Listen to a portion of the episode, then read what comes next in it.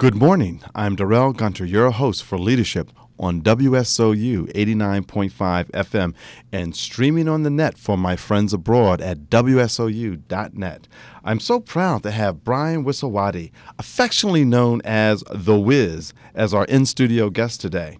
Brian is what I call the Rupert Murdoch at Seton Hall University, simply because he is the editor and publisher of the Seton Hall University student newspaper, The Setonian, and he is the student manager of WSOU 89.5 FM my boss. Brian, welcome to the program. Thanks so much, Darrell. A pleasure to be here. And for me, it's very intriguing because I normally am on the other side. I press the buttons on the weekends at times as an engineer. So it's kind of cool to be the guest on the show that maybe I'll be pressing the button for to play on a Saturday morning.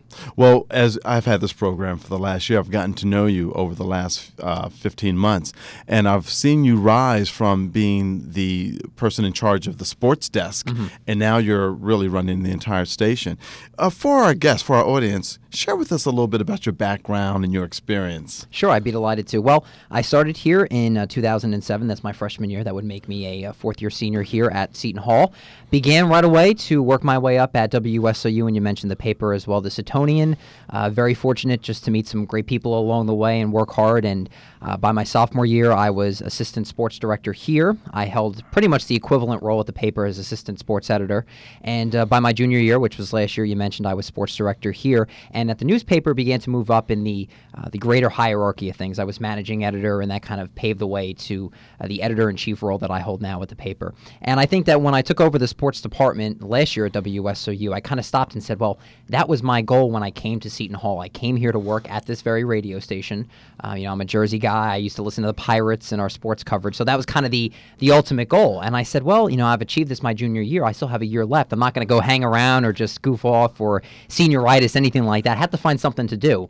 And so the station manager role kind of came into you know, to a, a, vision of mine, and I said, "This is what I want to uh, strive for." And you know, things kind of worked out very well for me, and I'm very fortunate to uh, to be here and, and be in charge of both at the same time. It's really a great. That's privilege. awesome. I, you know, I, I was a student here at Seton Hall some years ago. It was always you know you had the radio station and then you had the Setonian. That's that's fantastic. I have some more questions for you, but before we dive into those questions, now what part of New Jersey are you from? I'm originally from Matawan. Uh, I was born and, and, raised for a number of years in Jersey City before we moved over to uh, suburbia New Jersey, as I like to call it. So it was kind of cool to come to Seton Hall, a bit of a uh, homecoming back to North Jersey for me, but I've always been in this area.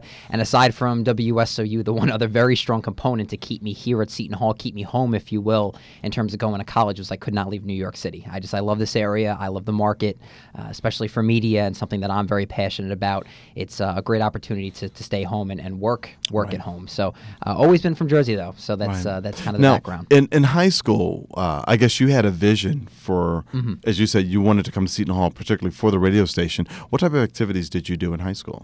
I did the paper, uh, our high school paper, not to uh, to slam it in any way. It wasn't the most professionally run, as I'm sure a lot of high school papers are. I went to a, a pretty large high school, so I was kind of surprised that it was a, a bit of a, a simpler op- operation than it really was. Um, you know, something that I expected it to be. But I guess it kind of just resonated with me. I had a passion for sports. I always kind of felt myself, uh, it seems kind of silly, but I'd watch a game on TV or I'd be even playing, let's say, like a, a video game or something, and I could hear in my head like I'd be broadcasting the game. You know, I'd hear, well, what what would I say, or what my insight would be, or even just with friends. You know, you sit with a friend and watch a game and say, oh man, that was a terrible call. That ball was clearly outside. But it was a step further than just you know kind of hanging around with the guys and making comments. And so it always just kind of dawned on me that maybe it, it should be sports broadcasting, sports reporting, and I kind of dabbled in that a little bit more in the print edition in high school. It's mostly when I got here that I started moving up quickly because I was around it, I experienced it, I met colleagues here, even as a freshman. I said, you know what, I can be doing that in a couple years. I can be broadcasting, you know, the Pirates men's team playing in the Big East tournament or playing, you know, in that really big Big East game. So it was uh, it was kind of neat to me. But I think a lot of it really started when I got here. That was that was a, a big kind of launching point for me. Now, you know, running the radio station and running the newspaper, that's very two time consuming mm-hmm. activities. Mm-hmm do you do anything else on campus? it's it's definitely a, uh, a a tough schedule to manage at times. Um, mostly right now for this fall semester here in 2010. My other obstacle is my internship. I intern with uh, NBC Nightly News. I'm there three times a week. It's uh, pretty long hours. It's a, it's a 10 to 7 commitment those days, so it's uh, it's a bit tough. 10 at night to 7 in the morning? Uh, know it's it's 10 in the morning. 10 in the 7 morning, at 7 night. okay, Yeah, so it's okay. it's a pretty long day, and the BlackBerry helps me keep track of what's going on on campus at times with the emails and the text messages that I can get.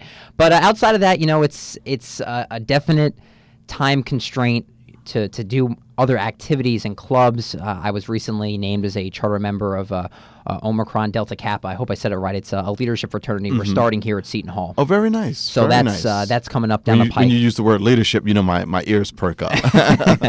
Yeah, it, it was uh, it was something that I was I was asked to become a charter member for, and we're looking to get the uh, the fraternity rolling and, and really start it up in the spring. So for now, I mean, it's it's really maximizing my time, uh, and you know, outside of that, I mean, I do go to class and, and try to get good grades and, and those sorts of things as well. you know, as the editor of the Setonian, uh, share with us what your editorial focus is and what do you try to achieve on a week? It's a weekly, correct? Yes.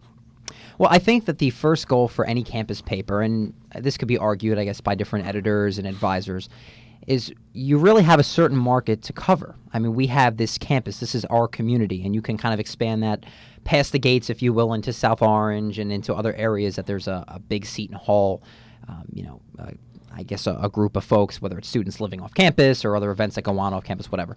But the the basic idea to me is that we are a campus news focused paper.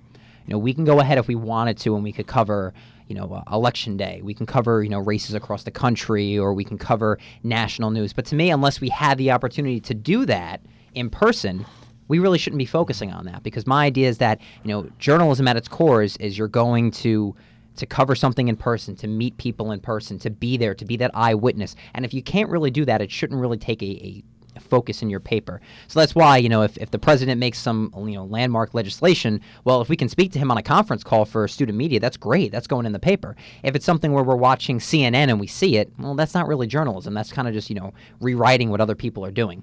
So a lot of our focus is on campus. Uh, sports is a bit different because we're aside from basketball the the one hub for seton hall sports information. And entertainment's where we get a little more flexible. You know we kind of just branch out and do some album reviews because i think that you know some folks on this campus like to see what you know what one of their peers may think about this album or this movie or this play but you know mostly on the news end it's it's keeping an eye on what goes on here and, and pertaining directly to the seton hall community Excellent. And what are your goals for the radio station for this year? My first goal, and this was something we addressed when I took over back in May as station manager, was to increase the profile of WSOU with Seton Hall. I encountered since I started here my freshman year again back in 2007 a bit of a disconnect. Um, part of it, stereotypically, I guess, is because of the genre. I mean, we play some hard rock and some metal, and a lot of people kind of chuckle and saying that's that's the genre of a Catholic university's radio station. It's it's kind of unique. So I think that there's a, a bit of disconnect there. I think there's a, a, kind of predisposition to what metal is and what hard rock is. But to me, I mean, we, we have won awards. We have a very talented and dedicated staff. We operate 24 7, 365 live bodies in the seats, as I like to call them. There's no automation. No folks take off for winter break, and we you know press a button for six weeks and, and take off. So to me, it's it's a it's an area that really should be showcased because it, it got me here. It got me to Seton Hall University. So I'm working to do some community service activities. We recently did a drive to send CDs to the troops overseas. Uh, we've been very active in University Day and open house events, and uh, again, trying to be a, a bit of an ambassador both for Seton Hall, but having it go both ways, having the university kind of appreciate us. And to me, when I see things like, I know recently the university sent out its um, its its latest capital um, campaign, I guess appeals like a blue book, and it was like a, in this form of a of like a quiz thing, you know, just to kind of uh, educate people about the finances of Seton Hall and and donations and that sort of thing. And the first question pertained to WSOU and and how many great broadcasters and journalists and DJs and whatever else we've launched from from this place right here. That to me shows that the university is saying, you know, WSOU is here. It's something we should showcase. It's something we should cherish and really appreciate the students that put in the work as well. So that that's my first goal. And I think other than that, it's it's basic stuff, hard work, you know, improving what we can do on a daily basis, thinking outside the box and and really for everybody here, especially on my management team, the student managers, leaving this place better off than it was when you got here. That's that's got to be the goal. To come back in 10, 15 years and say, "Hey, I did that and it's still being done today." That to me is pretty cool. That's great. That is awesome. Uh, recently, I uh, submitted an application to South Orange to be on the South Orange Seton Hall Liaison Committee Mm-hmm. because I feel that there is a disconnect. Uh, w- despite all the great efforts that people are making, I still think there's a bit of a disconnect of bringing the two communities together. And sitting here talking with you, it seems that um, there's an opportunity there for Seton Hall WSOU to do something with South Orange um, for different events that South Orange might have where it will make the community more aware of WSOU and, and vice versa. What are your thoughts about that? I think it's a great idea. I mean, it's it's one of those situations, just like it is between the university and the radio station, in which it can be, you know, mutually beneficial. I mean, if, if both parties can walk away, you know, we can get more listeners, more exposure. You know, Seton Hall can get their name out a little bit more and, and showcase it for folks coming in. If it's the village of South Orange, they can go ahead and, and really kind of tout that they are the home of this award winning college radio station. You're right. I mean, I think it, it's a great idea and it takes that thinking. It's, it's somewhat outside the box thinking. And I'm a big believer in that, and that you can't walk into a place and just, you know, go with what the flow is or go with the conventional thought. Think outside and do something very different. And something like that would be a great example. There is definitely a disconnect. You know, I've lived in this village now for a couple of years. I moved into an apartment back in July of 2009. Uh, unlike many of my peers, maybe, where they go home for the summer, I raise the money or, or save the money to stay here and to be in the community. And I try to, you know, have an idea what's going on in South Orange because this is my home now. And uh, you're right. I think it's it's a great opportunity where you have something that's kind of established like WSOU to kind of bridge that gap a little bit between the school and, and the town that it resides in. Right, right. Do you happen to have a shared vision? I mean, as you are, are really managing two media properties, as I call you, the Rupert Murdoch of uh, Seton Hall, um, do you have a shared vision and or, or, or plan of action that you have for both the the the print and the and the in the radio station? There's definitely some overlap. I try my best at times to keep them independent to an extent because there is crossover in terms of folks that I work with, but a lot of the the folks I really work with, the, the higher ups here would be more of the programming department. Maybe at the paper, it's my executive team, folks that you know work on the business affairs side or the uh, the, the real uh, last second editorial calls. It, they're not necessarily over overly working together or you know overly kind of uh, cross pollinating with the two outlets. But to me, the the idea is that it, it's it's deadline driven. It's it's more of a philosophy, I would say. It's deadline driven. It's working hard. It's being honest and transparent in what you're doing. Uh, it's going out again and just trying to, to do something differently. You know, I kind of came into both uh, in, I guess, around the period of May or June when I really started working towards what would be the start of this fall semester and said, we have to go ahead and, and think you know unconventionally how can we make the paper better you know the best example i have there was we used to do uh, our production night which is on wednesdays we used to work with the uh, you know checking the pages and looking at stories and laying out the proofs and, and this process would just take so long we'd start at 6 p.m and we normally wouldn't finish until maybe 4 or 5 in the morning on thursday a little painful if you have a 10 a.m. class. The Seton Hall has a lot of them on, on Thursdays for students. So I said, you know, we're going to start working during the week, and we'll be you know, setting deadlines during the week. Editors will be required to submit pages in, in brief, and you know that way we can just move forward. And now we get done usually around midnight. 1 a.m. at the latest. If we get 1 a.m., people are groaning, oh man, we're here late. I said, man, you should have been around last year. It's nothing. And at the radio station, it's kind of the same thing. We have this big event coming up. You know, I want to know what's going on. Let's let's let's have updates. Let's do things by email where we can coordinate with one another, even though we have such different schedules. So I think overall it's the philosophy behind both. It's just you know following up, being consistent, being responsible, and again being honest. I've, I've told people, yeah, I, I can be a bit hard at times and kind of nudge people and, and make sure I'm staying on top of them. But you know what? If a page is not done by deadline and, and we have some time, I'm not going to go crazy. I'm not going to yell and scream.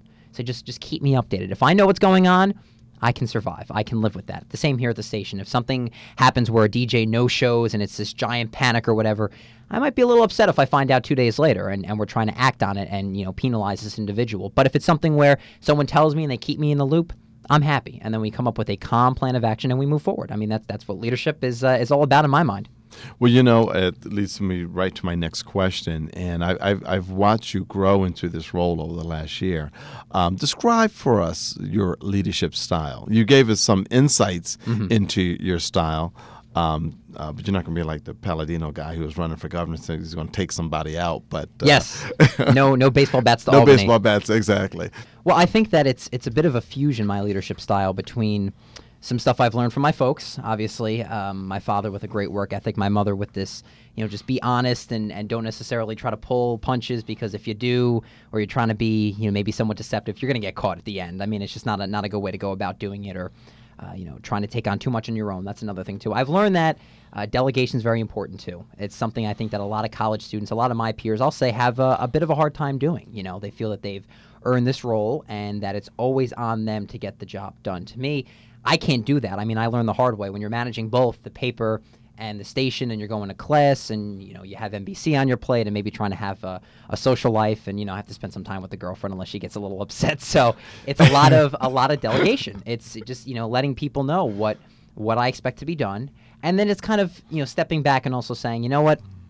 Yeah I may have done it differently but at the end of the day this person handled it. I'm not going to take a sledgehammer to it and do it all over on my own because I'll go crazy, and then they'll be upset. I mean, that's just not a not a good message to send. So it's it's you know some of the basics, of course, hard work and you know putting in the time you need to, not rushing through projects. But I think delegation has been the one area that has really really become a, a central focus in, in my leadership style. I had a uh, uh, one of my advisors tell me not too long ago about the the newspaper said, you know, you're doing a remarkable job at times, you know, managing without necessarily doing the work.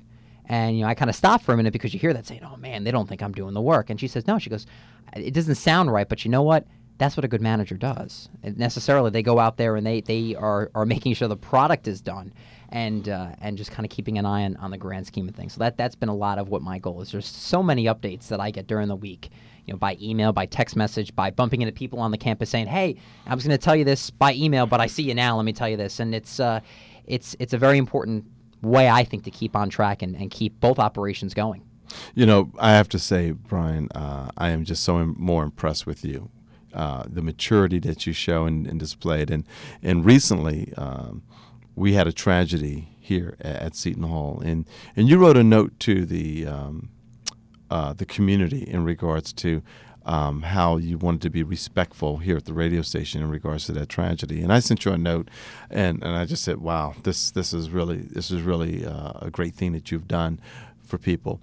Um, in your in your opinion, what motivated you to write that note? Because a lot of leaders wouldn't wouldn't have done it, not because they didn't want to do it, but they just wouldn't have thought about it. Hmm it's an interesting story about that that scenario, that situation, the tragic death of uh, of the Seton Hall student. I guess to kind of backtrack, and I've actually never even told this to anybody yet.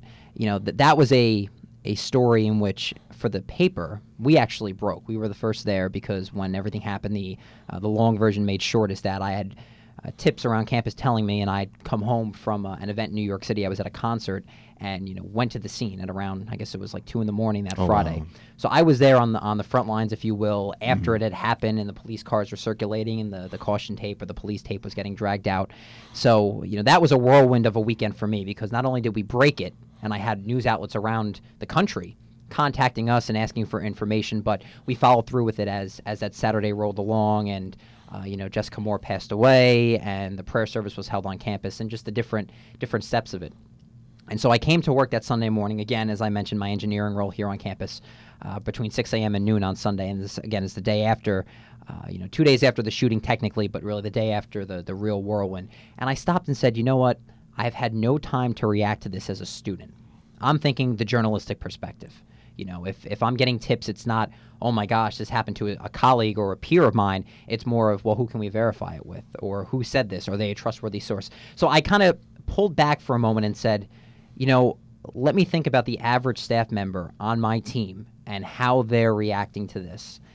And my theory was that as a journalist, it was a whirlwind for a student, especially someone who may know her, who may have thought about going to that party off campus, who maybe take part in those sorts of events that are off campus, maybe in the not so nice areas around the campus.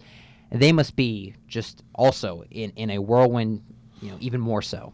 And I figured that as a leader, this is the time to step up and give them some some direction in terms of so they know what we're doing here at WSOU. And you know, that night I did the same thing as well at the paper. I called together my editorial board, and you know we planned our coverage for that week. We had a special edition of the paper, as I'm sure you can imagine about which the, which the I saw. Was, it was very nice. Thank you. Very nice collage of pictures of her.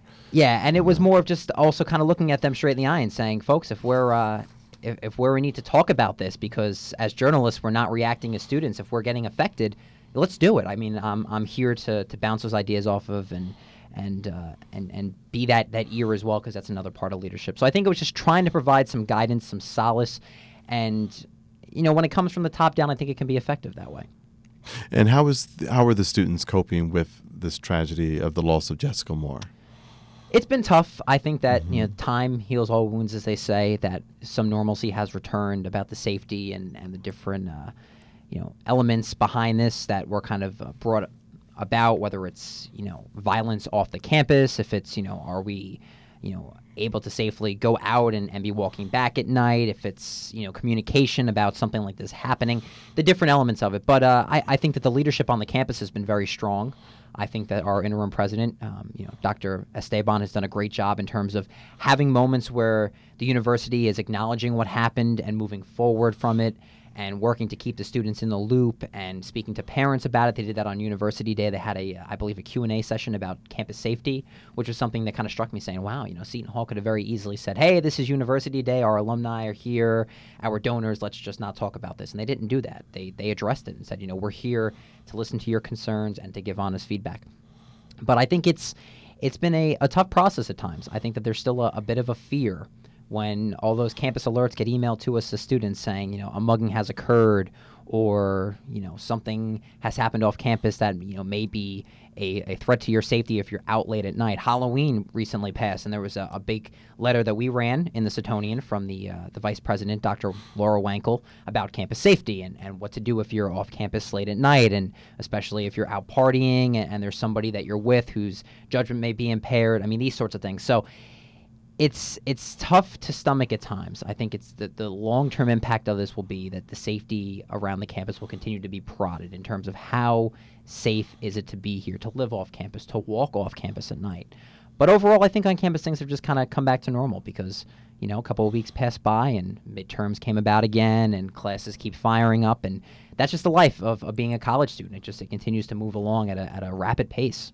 But people don't forget. Pe- people still know. As a student, um, what are the key issues? And as a student and also editor of the newspaper, as well as uh, the manager of this radio station, what are the three key issues that you would like to see the administration of Seton Hall address? Key issues. I would say number one, it has to be the money. I mean, it sounds simplistic, but it costs a lot of money to go to this school. And I love Seton Hall dearly. And I would hate to see other students, whether it's they're between maybe sophomore and junior year, and have to make that decision if they need to go home because they can't you know live on campus or maybe they need to withdraw because they can't afford to keep going here. It's it's tough. I mean the money situation is is uh, is a very difficult one i think to manage. The other one i think is constantly prodding the the core curriculum. I think it's it's an area in which a lot of students kind of begrudgingly push through but don't necessarily think too much about.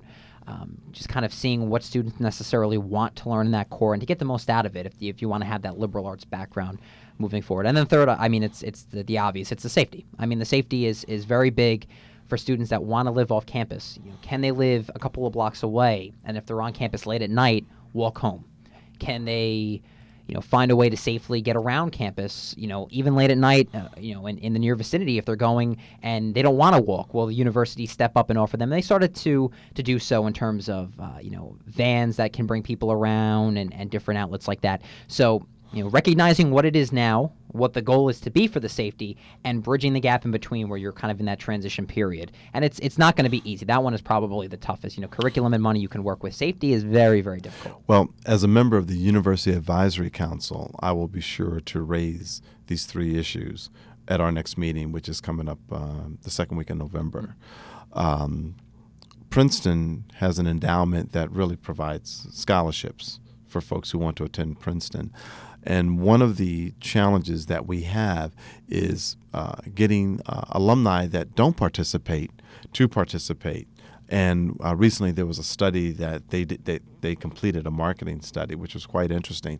Uh, probably would be helpful to uh, have the gentleman from that uh, uh, uh, a part of the university to come on the program to talk about that, sure. so we can we can educate our audience in regards to here's how people can help to address that problem of the, the financing of, of the, the, everyone's education because it is expensive. It's very expensive, and you know, with the world we live in, A lot of folks are in debt, and it's it's not easy if you come from a you know a humble background, and, and if you have a situation where you're denied federal work study eligibility, so you can kind of defray some costs. I mean, it's it's a lot more than just paying for books and classes. It's thinking you know you need pocket money to eat or to maybe go out during the weekend and, and have a good time, and, and it's uh, it's a strain. I mean, even on me, it's a strain. Here's a senior uh, the you know the fiscal end of things. Absolutely, absolutely. So we can work together on that over the over the course of uh, the next year. Sounds like a plan to me. Absolutely.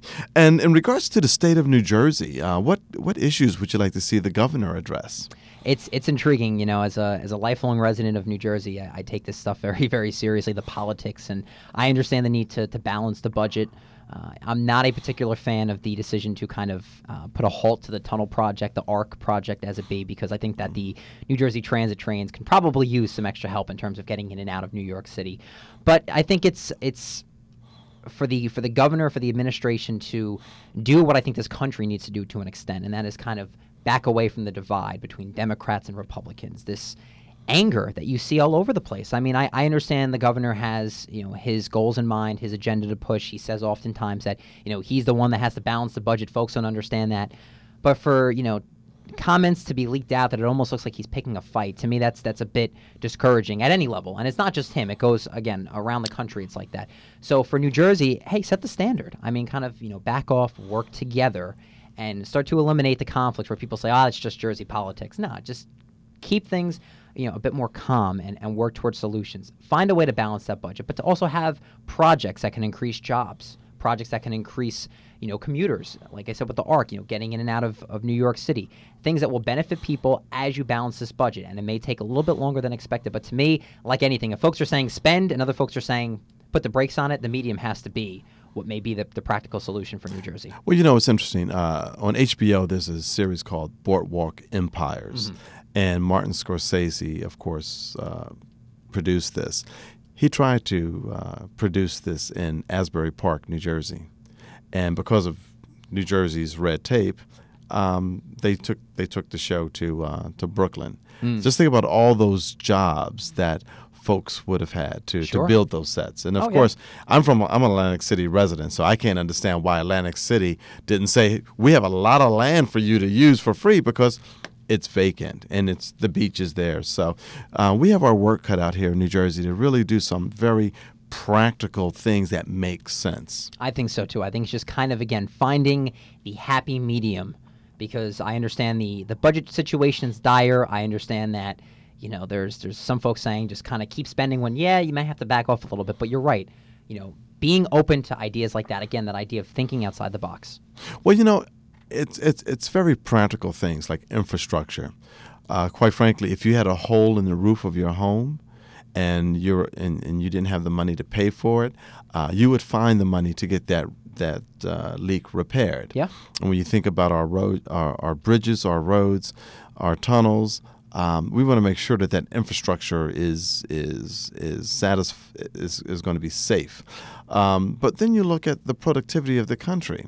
Here you have China and Japan. They got the high speed train lines in, in Europe, and we're still moving at, uh, someone said, I heard this morning, at 60 miles an hour. It's going a little bit faster than that. but, um, you know, when you can move people and, and, and move goods and, and it, you create commerce, you create opportunities, and it seemed like uh, we gotten off track from that. I would say so. Kind of having that, you know, this is America idea we're going to set the standard. And, and you're right. I think that that's a, a good place to start infrastructure. So, what are the young folks talking about? I mean, you got your pulse on the young folks. What are the things that they're disappointed about the way that uh, the folks of my generation are handling things? You know, I think it's breaking away from the conventional thinking. You know, we live in an age where even my generation has seen evolutions from, I guess, like the Walkman to the iPod. You know, we've seen evolutions from you know AOL dial up to high speed with Facebook and Twitter. Right. And within that vein, I think it's more of just having older generations and right now the folks that are in charge break away from their conventional thinking and kind of open up a little bit. And I think that's you know a great example is why you know Mr. President right now Barack Obama you know really reached out to the young folks and still can because he's doing things like social networking. I know like the White House is tweeting and these these kind of things. I think that's where a lot of folks, it's, it's hard to tell because there's a, a good amount of apathy, but for a, a number of them, it's just seeing and visualizing the the older generation kind of embracing that new because just like in the world of newspapers and, and one of my fields, it's going to change whether you like it or not. If you want to stand by and hold on to a print paper, that's fine. But eventually, the day is going to come where you run out of money, and you're going to have to make sure you know these different areas in the web and the capabilities that it has. Now let's switch to another subject that is uh, very dear to you and I. We're Mets fans. We are. So who's going to be the next Mets manager? That's a great question. I, I personally am going to begin campaigning for Clint Hurdle. You know, he's currently the Rangers, Texas Rangers, uh, hitting coach. He was the manager of the Rockies when they went from last or worst to first, as they say, and uh, brought them to the World Series in, I believe, 2007 when they dropped it to the Red Sox. I think he he is the right guy. It should be someone low key, someone that can just work with the team right now on the field, and most importantly, you know, not ruffle the feathers of the new general manager. This is Sandy Alderson's team. I'm buying into it. He's going to turn around the franchise. I'm expecting to go to a playoff game within the near future. But the bottom line is he has to be the focus. You don't necessarily want to have a manager to overshadow your new GM who has a clear vision to turn around this franchise. I'm excited, though. I think it's going to be a, a good hire. And, Brian, as we have to close, but real quick, what are your plans for the future? Finding a job is number one. Um, but it would be something in media. Right now, it's leaning more towards the broadcasting end. Uh, whether it's TV or radio, I don't know. To me, print's kind of dying, and I can kind of see myself broadcasting and then doing some some written work on the side. Whether it's a blog, I, I run a bit of a blog now on some of my thoughts about campus issues. Whether it's a, a book or something in the future, but I think right now. Uh, broadcasting, it's fun. I love DJing here at WSOU. I love broadcasting sports. I love broadcasting news if I have the opportunity to do that. Uh, something where you know I can kind of tap into that journalistic mind that I have constantly ticking and uh, and hopefully kind of move up in the world. And again, have a job is, is the key goal when the loan checks uh, or the Sallie Mae starts knocking on the door asking for their loan money back. So that's, that's, that's right. the initial goal. Well, I have a good network of people, and I will avail you to my network because you're awesome. Well, Brian, I want to thank you for really an exciting program today to talk about leadership on the campus of Seton Hall. So thank you for coming in. My pleasure. Thank you so much for having me. And we're here with Brian Wisowaty, affectionately known as the Wiz, uh, as being our in studio guest today. This is Darrell Gunter, your host on leadership on WSOU 89.5 FM and streaming on the net at WSOU.net. Remember, leadership begins with you. Have a great weekend.